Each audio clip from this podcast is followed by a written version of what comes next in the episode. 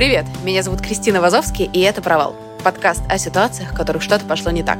И сегодня у меня в гостях Анастасия Веселко, эксперт по личным финансам и автор проекта «Девушка с деньгами».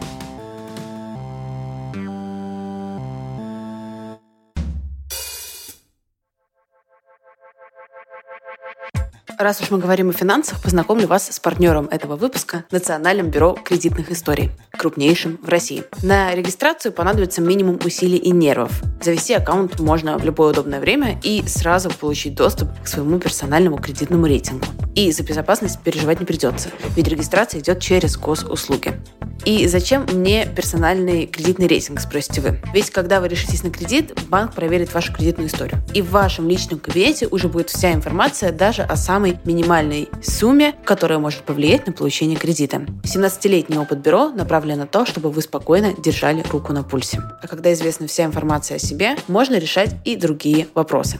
В общем, если решаться на кредит, то сознанием дела. Можно даже оформить подписку на кредитную историю, чтобы после получения кредита было удобнее контролировать платежи. Еще для собственного спокойствия можно подписаться на сервис «Защита от мошенничества». Вам придет смс-уведомление, если кто-то попытается оформить на вас кредит.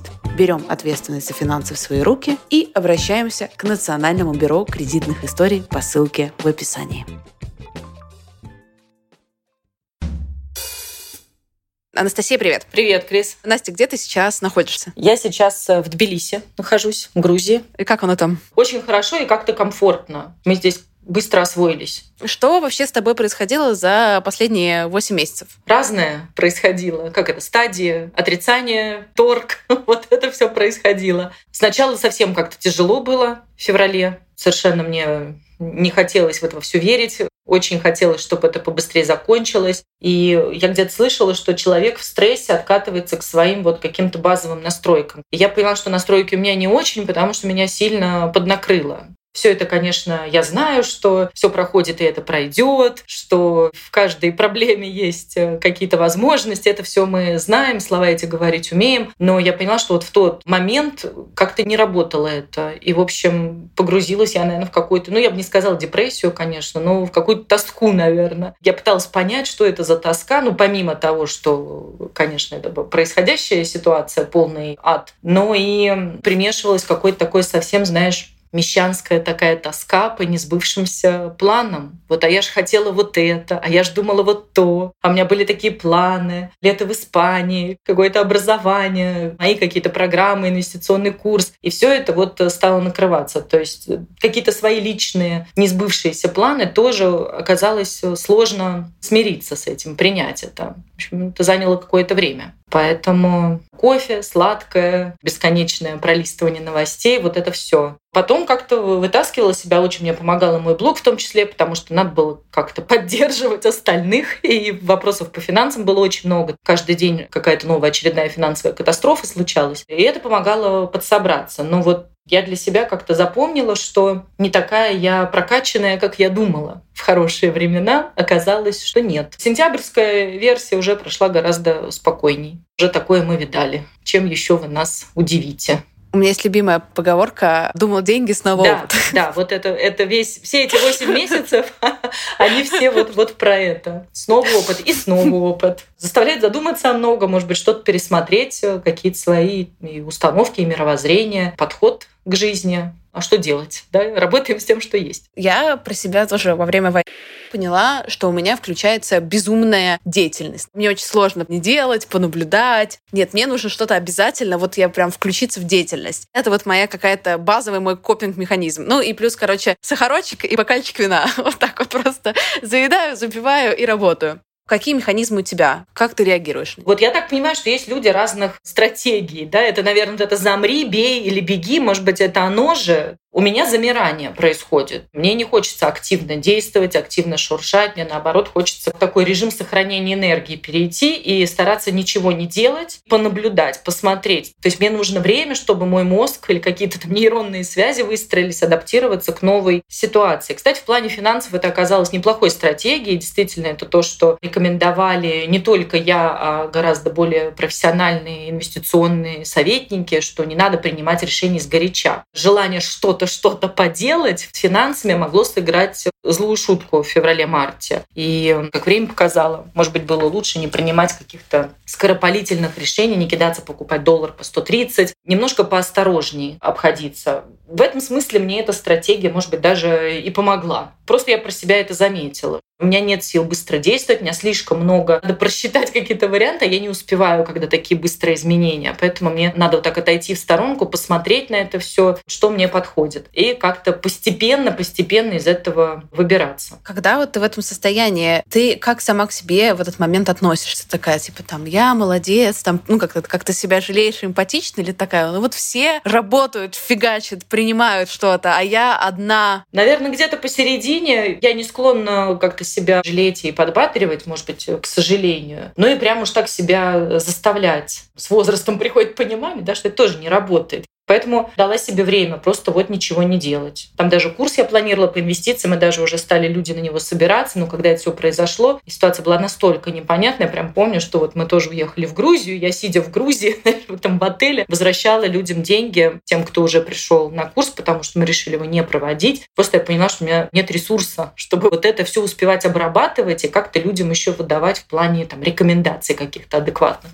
Я помню, что меня вытащило из телеграм-каналов. Вышел второй сезон Бриджертонов. Настолько это оказалось спасением. Просто я его посмотрела, как-то так в него погрузилась. Думаю, боже, вот проблемы. Да, бал, не бал. Там, я не знаю, что там свои какие-то у них вот эти нехитрые интриги. И меня прям это вот как бы выдохнуло. Я помню, что, господи, я утром просыпаюсь, и у меня как бы не сразу ужасные мысли на меня обрушиваются. А еще какое-то время я в хорошем настроении. То есть вот такие супер простые вещи работают. Ты уже сказала, да, что очень было много каких-то переживаний из-за вот этих вот невзбывшихся планов, надежд, мечт. А какие у тебя были страхи в этот момент? Мне скорее было просто вот тупо обидно, что вот опять Ходил такой мем даже по интернету, когда ты родился в 90-м, да, и вот у тебя там 93-й год, 98-й, потом 2000 там какой, 2008 2014 и ты только-только пытаешься что-то сделать, создать, э, не знаю, заработать, какие-то планы составить, и бабах, опять что-то вот э, обрушивается. И просто было очень обидно, что, ну, господи, ну опять, ну как так? Инвестиции заморожены, деньги там никуда не перевести, доллар не купить, курс растет, не понимаешь, что происходит. И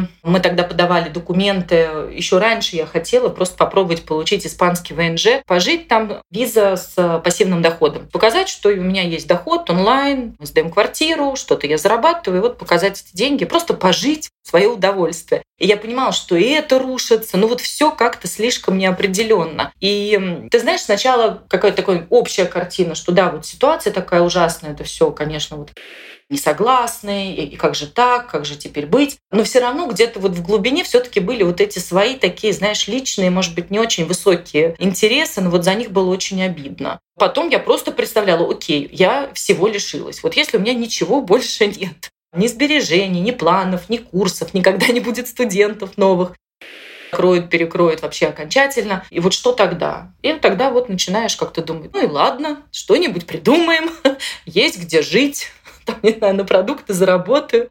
Абсолютно понимаю, потому что я, знаешь, в какой-то момент тоже такая думаю, так, курс растет или падает, менять или не менять, оставлять или не оставлять. Я бы уже все, я уже готова потерять денег, даже если он пойдет завтра в четыре раза, лишь бы просто уже не думать о том, потеряю я что-то или нет. Просто чтобы не думать, это настолько изматывает. И это, кстати, очень часто одна из базовых ошибок в инвестициях считается. Даже если в мире все нормально, но все равно случаются падения, кризисы, как в 2008 году, да, просто вот большой кризис, падение рынков. И вот также люди просто не выдерживают. Каждый день заходит, портфель упал. Еще заходит, он еще упал. И они день держатся, два держатся, три держатся, а потом они думают, вот к черту, я просто продам, чтобы больше не переживать. И они понимают даже, что совершают ошибку, но давление настолько велико, что хочется хоть что-нибудь, лишь бы дальше больше не переживать. У меня есть, знаешь, альтернативная стратегия. Например, я купила биткоин, который какое-то время назад, который сейчас активно 17 лет падает уже. Вот. я просто такая, ладно, будет у меня памятник биткоину в моем кошельке. Просто, да, просто да, биткоин тоже я купила. И, и там это криптовалюта. Ну, в общем, все, все там вот это всё, вот было. Да. да.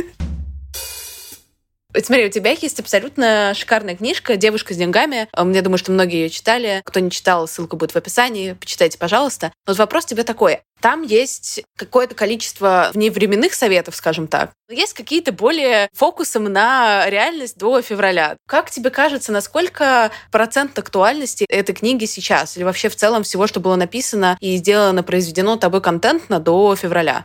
Я думаю, что все актуально, потому что я не кидалась уж совсем в какие-то локальные стратегии, типа сегодня берем акции Газпрома или а сегодня продаем, ну не знаю, Netflix, да, там что, что угодно. Все-таки там больше про базовые вещи, а покупка доллара, я по-прежнему верю, что это хорошая идея. Другое дело, что в России конкретно вот в 2022 году возможности покупки доллара и хранения ограничены. Но глобально в мировом масштабе все равно доллар лучше, чем рубль.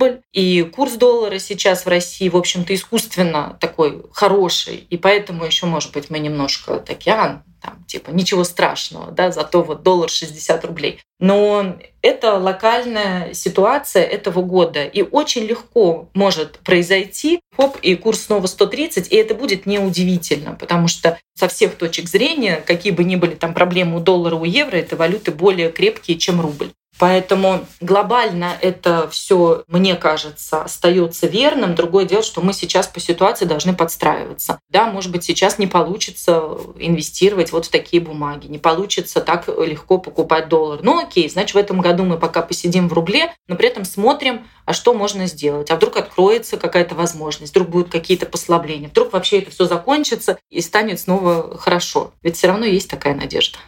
Смотри, а ты сама совершала, там, условно, в какой-то последний год то, что ты можешь назвать, там, не знаю, финансовыми провалами, финансовыми ошибками? Прям провалов, наверное, не было, потому что основные провалы, которые у людей пришлись на февраль, на март, это как раз кто вот купил, условно, доллар по 130, или у меня знакомые, там продали квартиру, перевели все в валюту по 130, потеряли, получается, много. Еще одни друзья, они значит, купили валюту на валюту крипту, и, ну, в общем, там, знаешь, как это, в геометрической прогрессии даже их э, капитал сократился. Таких ошибок не было, просто потому что, во-первых, я старалась ничего не делать, кроме как пытаться вывести какие-то деньги еще на счет из России, пока еще была такая возможность. А так, какие были свободные деньги, мы заканчивали ремонт дома, поэтому мы туда чего-то там докупали, доделывали. в общем, не было какого-то вопроса такого, что делать э, с финансами, или какой-то суммы не было такой, которой надо было прям вот как-то распорядиться, а мы ошиблись. Бог миловал хотя бы в этом смысле. О чем я вот сейчас жалею, что, конечно, надо было квартиру продавать. Вот мы думали, продавать, не продавать. Наверное, надо было летом продать. Ну, это всегда понятно только когда ты назад оборачиваешься. А что впереди, непонятно совершенно. В интересные времена живем, что еще хочется сказать. Да, только этим себя и получается как-то иронии какой-то, да, добавить происходящее, что, ну, хотя бы, да, интересно, конечно, за этим понаблюдать. Лучше бы со стороны, может быть, или в книжке про это прочитать. Но вот так получилось. Еще одна, знаешь, стратегия успокоения. Я такая, я о деньгах особо не думала. Ну, то есть всегда, знаешь, получала всегда больше, чем зарабатывала, да, ну, как бы там деньги копились, и нормально. Но потом так, диверсификация, как мне не попасть снова в эту ситуацию, да, как мне снова не переживать. Ну, то есть как бы все равно я подумала, может быть, случится такая хрень через 10 лет, я буду более готова. Кто-то, кстати, пришел вот к этой мысли э, в пандемию. Это тоже был такой прям всплеск интереса к финансам, к финансовой грамотности и вообще к необходимости отложить какие-то деньги в подушку безопасности, потому что ну, вот весной 2020 года многие поняли, что как бы я, конечно, думала, что со мной ничего не случится. Но я же не могла предположить, что моя компания закроется, э, я не смогу никуда переехать, э, не смогу поменять быстро работу. Вот какие-то такие вещи, ну, которые считались само собой разумеющиеся, да, вдруг оказались закрыты. И тогда многие задумались, и я помню, прям вот это какой-то был всплеск интереса. Конечно, сейчас он уже такой негативно окрашенный. все таки в пандемии было, наверное, как-то поспокойней. Верните, да? Верните пандемию, пожалуйста. Чем вот Настя сегодня отличается от Насти 10 лет назад? Всем. 10 лет назад это была совсем другая Настя. И в плане финансов, например, как раз я про это рассказываю всегда, что 10 лет назад я вообще ничего про это не знала, ничего не делала, не было сбережений, был остаток долларовой ипотеки, непонимание, что с этим делать. 10 лет назад у меня не было дочери, но я уже была замужем, это получается плюс-минус какая-то вот стабильность в этом смысле. Отличается, наверное, тем, что мы становимся взрослее и, как мне кажется, или хотелось бы надеяться, все больше понимаем, что ли, эту жизнь. Хочется надеяться, что все-таки вот э, с возрастом накапливается еще какая-то мудрость. Отношение ну, к себе, к людям, к происходящему, к своим даже, наверное, каким-то возможностям, к своей ответственности. Проект «Девушка с деньгами» — большой такой важный кусок жизни для меня. Это успешный проект, который один из, да, вот я много раз пыталась что-то сделать, много было попыток. Мы открывали с подругой интернет-магазин белья, я вела блог о счастье, я хотела стать фотографом, я изучала human design, там что-то где-то, в общем, пыталась. Вот. И, и вот этот проект, который выстрелил, не выстрелил, ну, в общем, он меня устраивает. Вот. Достаточно удачно сложился. И вот этот опыт предпринимательства, мне кажется, мне очень много дал. До этого я работала все время в найме, и, в общем-то, это две разные совершенно концепции жизненные работать в найме и работать э, на себя. Кто-то ну, работает и в найме как на себя, и это, и это очень правильно. Но вообще мне кажется, что всем бы классно получить такой предпринимательский опыт, желательно как можно раньше. Мне кажется, это невероятно круто, это очень расширяет как-то горизонты. У меня как раз особо нет опыта в найме, какой-то минимальный, но я на самом деле поняла, что у меня вот там сейчас какой-то проект, что я могу самое близкое в жизни назвать к найму. Я такой, знаешь, этот in-house консультант. И я за три месяца э, работы в найме у меня случился огромный буст как у предпринимателя. Потому что как предприниматель ты видишь только все с какой-то вот одной стороны, а с другой стороны я гораздо больше поняла про сотрудников, про то, как они думают, про то, что там мотивация, про то, что бесит, что не бесит, да. И поэтому мне кажется, что такой вот 360 опыт самый полезный. Да, соглашусь, потому что приходилось сталкиваться ну, когда ты начинаешь свой какой-то проект, и до этого в компании ты работаешь, может быть, там с агентствами, с какими-то такими корпоративными, условно, людьми, да, по неким корпоративным правилам, условно, даже переписка все равно она идет, ну, по каким-то всем понятным законам. И потом ты, как предприниматель, хочешь, например, ну, нанять дизайнера, что, что-то такое, да, или чтобы кто-то тебе что-то там помог сделать. И, ну, может быть, если он сам до этого не дорос, да, если он не работал в компании, то тоже бывают сложности, да, то есть человек живет, как вот он там проснулся на, на диване лежа, что-то там чиркнул, две строчки, там, ну, условно, ни темы, ни подписи, ни меня зовут. Ни... Ну, то есть нету вот этой все равно какой-то четкости, которую, ну, мне дал корпоративный опыт. Каким бы я была предпринимателем изначально, тоже сложно сказать. Конечно, опыт есть и там, и там, но очень частая позиция вот в компании, когда люди работают, все таки это вот я, вот мои обязанности, и мало кто думает как бы на уровне компании, да, вот э, там мой отдел, вот моя компания, вот э, сотрудничество там или конкуренция, как это все выглядит. Вот это тоже полезная история. Ты права, да. И то, и то хорошо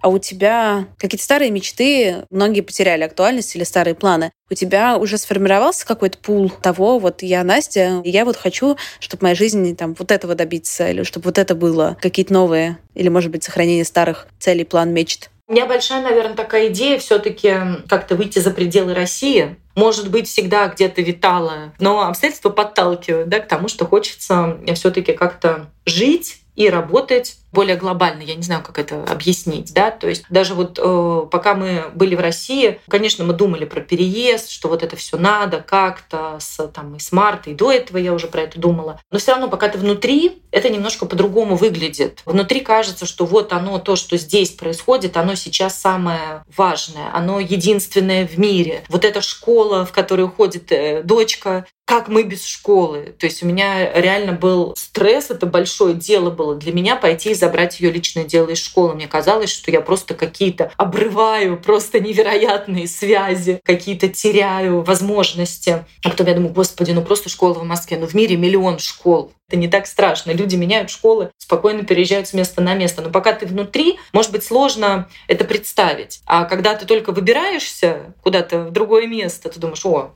Слушайте, ну и здесь тоже и школа ничего, а можно и ездить туда-обратно, а можно и созваниваться, можно держать контакт, можно выбирать, можно думать, что дальше. И вот мне очень нравится вот это ощущение более такое глобальное. Вот. И мне бы хотелось, конечно, как-то проект в эту сторону развивать, ну и там, не знаю, как-то с бытом тоже разобраться. Мне вот это такой космополитичный, что ли, да, подход нравится. А может быть, сейчас он и необходим просто как диверсификация. Тбилиси — это что-то про долгосрочное или про что-то промежуточное? Так сложно сказать. Мы сами не знаем. В общем-то, Тбилиси для нас был очень простым решением, потому что у меня муж отсюда, он здесь э, родился, он здесь учился в школе, уже в Москву переехал учиться в институте. У него гражданство грузинское было. Мы сюда ездили постоянно, здесь друзья, родственники. То есть это был понятный очень маршрут всегда. Поэтому что дальше, просто не знаем. Непонятно. Хотелось бы, наверное, в Европу, но потом думаешь, во-первых, это сложно и с документами, и с финансами, и не очень понятно, как это все там будет происходить. В общем, пока здесь, наверное. В принципе, меня и Россия полностью устраивала бы, если бы не, не все происходящее, конечно. Классно, когда есть какой-то, э, знаешь, этот понятный хотя бы один шаг. Один шаг, да, вот он один понятный и есть. Что дальше вообще непонятно. То есть дальше варианты от Латинской Америки до Азии и до Европы. Дальше вот, и насколько я там с людьми разговариваю, у всех примерно такая же ситуация. Так, ну ладно, мы сейчас здесь, а потом, а может быть Аргентина, а может быть Уругвай, а может быть Таиланд или еще вообще самые какие-то невероятные варианты. Я только хотела тебе предложить, кстати, этим финансовым консультантом в Аргентине. Там, по-моему, ты всегда живешь просто как на, на пороховой бочке. Да, да, да, да, нам знакомо. Я даже думала, надо все-таки как-то выбираться, значит, на глобальный уровень. Неловко, конечно, наверное, будет. Я, я так думала, что ну вот человек приходит из России, начинает что-то рассказывать про финансы. Но это вроде как абсурд. С другой стороны, думаю, это же можно развернуть э, наоборот, что, ну, представьте, мы даже в России как-то управляли финансами. Уж поверьте, подумаешь, у вас тут инфляция подскочила. Мы с этим живем всю свою жизнь. То есть это же может быть и преимуществом. Но пока это все равно такое все на уровне каких-то идей витает. Мы обсуждали с подругой как раз примерно это, слэш там вот эти вот предпринимательства, переезды и так далее, что она поделилась таким мнением, я с ним скорее согласна, что россияне, они очень крутые кризис-менеджеры, потому что как бы объем, извините, с которым ты сталкиваешься на протяжении всей жизни, как реально в том меме, он закаляет тебя и позволяет тебе принимать сложные, жесткие решения, действовать быстро в любых обстоятельствах, но при этом эти менеджеры, они становятся безумно беспомощными, если они попадают в среду, где все хорошо и стабильно где ты планируешь не на полгода, а на 10 лет. То есть какой-то, знаешь, например, там европейский контекст. Да, этот навык у нас отсутствует. Как ты согласна тоже с этим наблюдением? Думаю, что да. В плане даже вот финансов, когда мы про цели говорим, мы говорим, что у нас в России очень короткий горизонт планирования. Это, в принципе, так сложилось.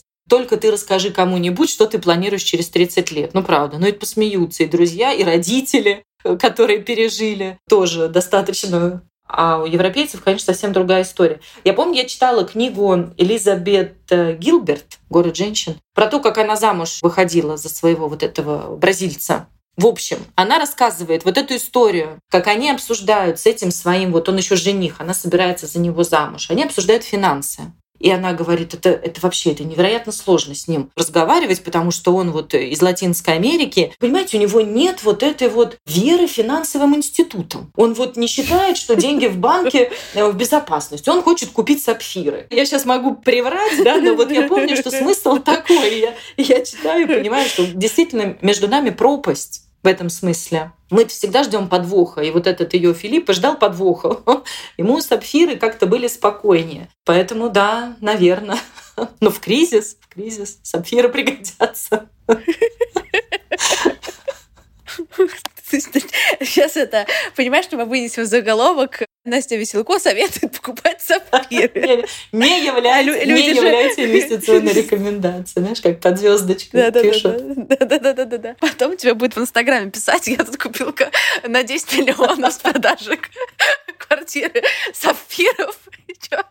Ты знаешь, удивительно, как наш мозг может быть русский, может быть у любого человека так, я не знаю, быстро адаптируется к происходящему. Вот только вот это все произошло, когда в феврале сразу, значит, вырос курс, запретили переводы за границу, запретили покупку валюты, там буквально вот за две недели запретили все. И я помню, что мы сидим со знакомой, она говорит, а я слышала, что можно продать квартиру, купить большой бриллиант буквально его там проглотить и так вот вывести. Китайцы, говорят, так делают.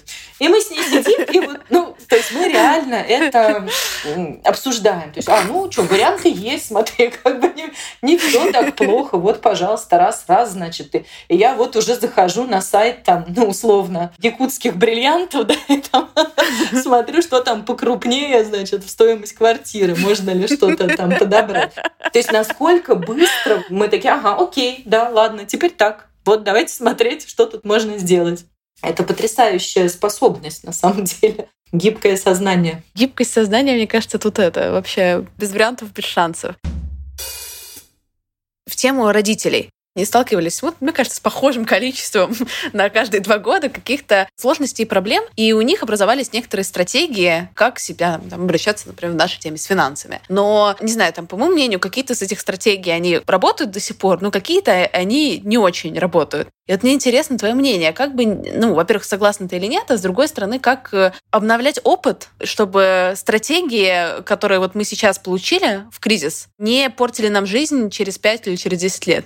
Очень интересный вопрос. И такой, на него, мне кажется, нет ответа. У меня пример перед глазами как раз моих родителей. И мама у меня достаточно прогрессивная в этом смысле, в финансовом. Она инвестиционный счет себе открыла. И бумаги она покупала, значит, и какой-то пенсионный капитал она себе формировала. В итоге она оказалась с замороженными деньгами, потому что у нее все было в ВТБ. ВТБ попал под санкции. И, и в общем-то, до сих пор даже адекватного понимания, где, что, у какого теперь это брокера, у кого брать какие справки. Вот мы с ней разговаривали пару дней назад. Она говорит, я просто звоню им трем брокерам по кругу, пытаюсь понять, что произошло. То есть вроде бы как она была готова к новому какому-то опыту, он не сработал. И при этом мой э, папа, который не был вообще прогрессивным в этом смысле, он просто перекладывал свои рубли с вклада на вклад. Вот он перекладывал и перекладывал, перекладывал. Он закончился вклад, он на новый положил. И в феврале он вложил свои рубли под прекрасные 25%. И, конечно, мы все, ну, в общем, ну, жалели отца. Типа, ну, пап, ну, ну ты чё, ну, смотри, ну, доллар вот уже, ну, 130. Ну, может, немножко все таки надо было вот валюты купить. Он говорит, мне так спокойнее. И вот как сейчас мы понимаем, да, его стратегия сработала. Это я к чему? Покупайте книжку папы Насти Веселкова.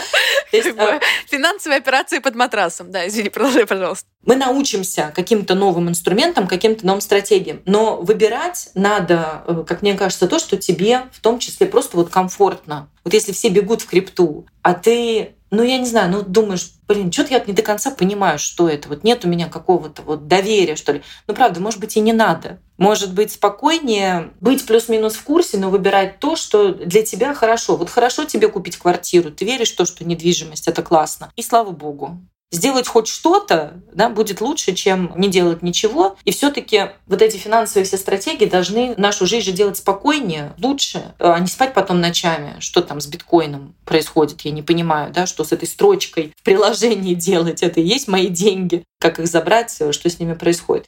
То есть вот эта гибкость, которую мы приобретаем как нам кажется, да, и что вот э, может произойти все что угодно. У наших родителей все это тоже происходило, они тоже это понимают, что произойти может все что угодно. Но выбрать то, с чем тебе комфортно, мне кажется, вот, вот в этом есть какое-то здоровое зерно.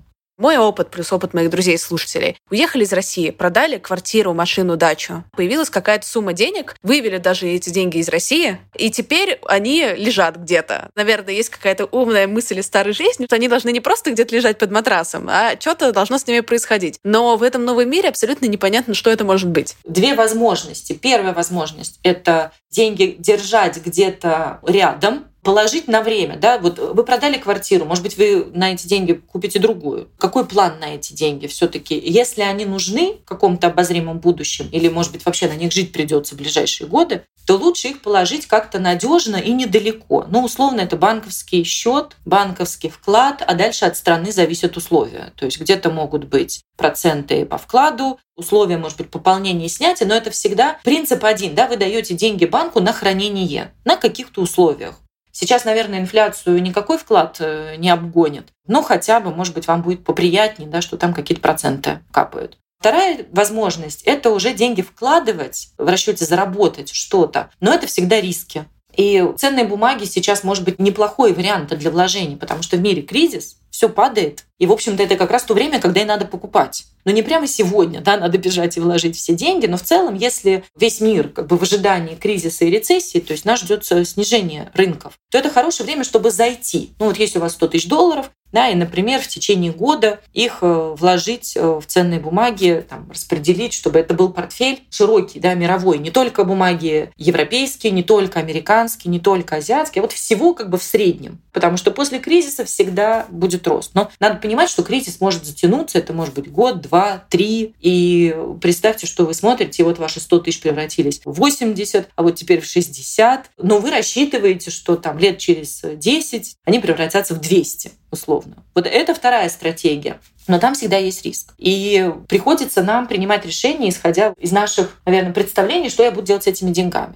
Я, например, деньги, которые вывела из России, которые не инвестированы, а даже часть, которые были инвестированы, что-то я там продавала просто, чтобы перевести с российских счетов, они пока у меня просто лежат. То есть я думаю, ну окей, инвестировать я их могу, и в принципе они свободные деньги, которые хотелось бы все таки продолжать инвестировать, но я еще немножко подожду в том плане, а вдруг еще все сильнее упадет. Вот, те деньги, которые ну, условно, сбережения, вот они просто лежат э, на счетах, и да, они обесцениваются в том плане, что они подвержены инфляции. Но сейчас такой выбор, я сама его делаю, что да, окей, пусть я условно теряю вот эти какие-то проценты, но мне сейчас спокойнее эти деньги просто иметь на счету, потому что мы смотрим, а вдруг э, мы будем покупать квартиру, а вдруг на эти деньги, правда, придется жить какое-то время. И дальше все просто. Вы в вашей стране узнаете, какие есть возможности. В принципе, у россиян у всех есть пока еще возможность открывать счета в Interactive Brokers. Это международный большой брокер. Там доступны любые ценные бумаги, глобальные, американские. В общем, если вы хотите инвестировать, можно инвестировать через них.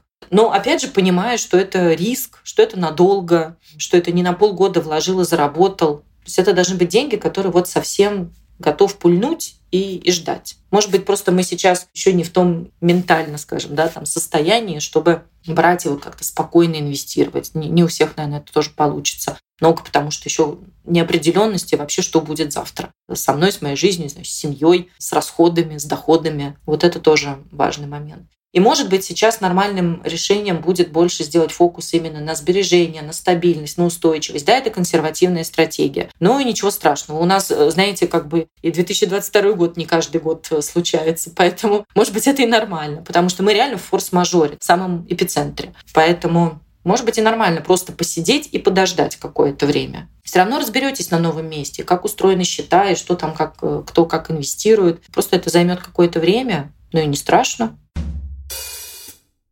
Какие у тебя прогнозы на мир на 2023 год? Ты шутишь? Да. Я вообще поняла, что я пессимист. Потому что есть люди, которые такие, да ладно, сейчас все через месяц рассосется, все классно, там вот окно а, возможностей да, откроется. это возможности. Вот я как это вижу, мне глаз начинает дергаться, я представляю. Я вот так к этому не отношусь. Я считаю, что все плохо, и мне кажется, что будет хуже. Поэтому прогноз у меня не очень, честно говоря, на 23 год. Мне кажется, что докатятся последствия экономических санкций, просто да, вот до обычных людей, да, которые э, мы могли сидеть и говорить, но в целом, как бы, а что, моя жизнь пока никак не изменилась, да, как себя тоже э, успокаивали, да, да, конечно, это все ужас, кошмар, но вот в принципе моя личная жизнь, вот сегодня она не сильно поменялась. Я также иду в магазин, также отвожу ребенка в школу и также там, не знаю, через VPN выхожу в Instagram, э, что-то там провести. Последствия докатятся, я думаю, и это будут ну, то, что мы уже там замечали. Чего-то не стало в магазинах, какие-то закрытые офисы, какие-то сокращения. Вот это все не может остаться незамеченным. Да? То есть этот эффект все равно докатится. Потом в целом мы же не видим, что что-то стало улучшаться. Пока только хуже становится. И даже хуже еще то, что оно непонятно хуже. Вот этот ужас без конца, да, какой-то, когда ты не знаешь, а что еще, и в принципе все что угодно может случиться. Поэтому я не думаю, что сейчас вот все раз-раз разрешится, и мы так классно заживем, как было. Скорее всего, 23 год будет тоже такой не очень. Может быть, он будет проще, что мы уже в этой ситуации, да, уже и не будет такого перелома. Я сейчас смотрела какие-то свои курсы, еще что-то, материал, презентации из э, декабря 2021 года. Господи, это другая жизнь какая-то вообще, которую уже не помнишь. Примерно так же будет это все тянуться, ухудшаться, а когда ты внутри ситуации, это незаметно происходит, ты думаешь, ну ладно, ну теперь так, а теперь еще вот так. Ну еще это, ну ладно, ничего, как бы жизнь же продолжается. Не жду я каких-то позитивных пока изменений. Надеюсь, наверное, так, да, но не рассчитываем на них. Я просто помню, знаешь, начало февраля, такую картину. Я сижу во Флоренции, пью, страдаю, что меня бросил молодой любовник.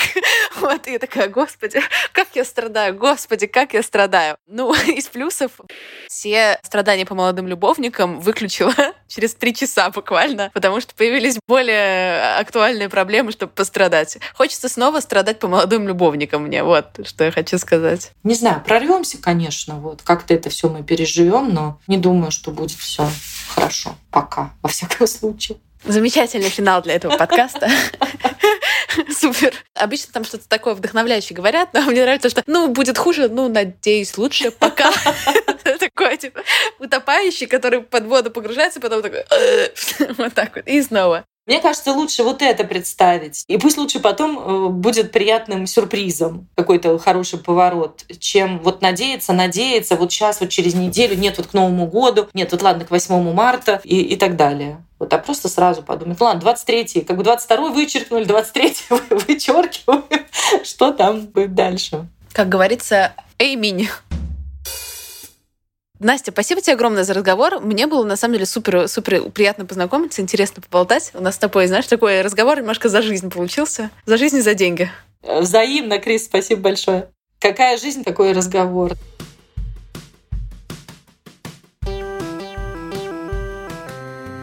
Спасибо, что дослушали выпуск до конца. Подписывайтесь на меня в инстаграме собачка Крис Вазовский и пишите комментарии в подкаст-приложениях. Я буду рада вашей обратной связи. До встречи на следующей неделе. Пока-пока.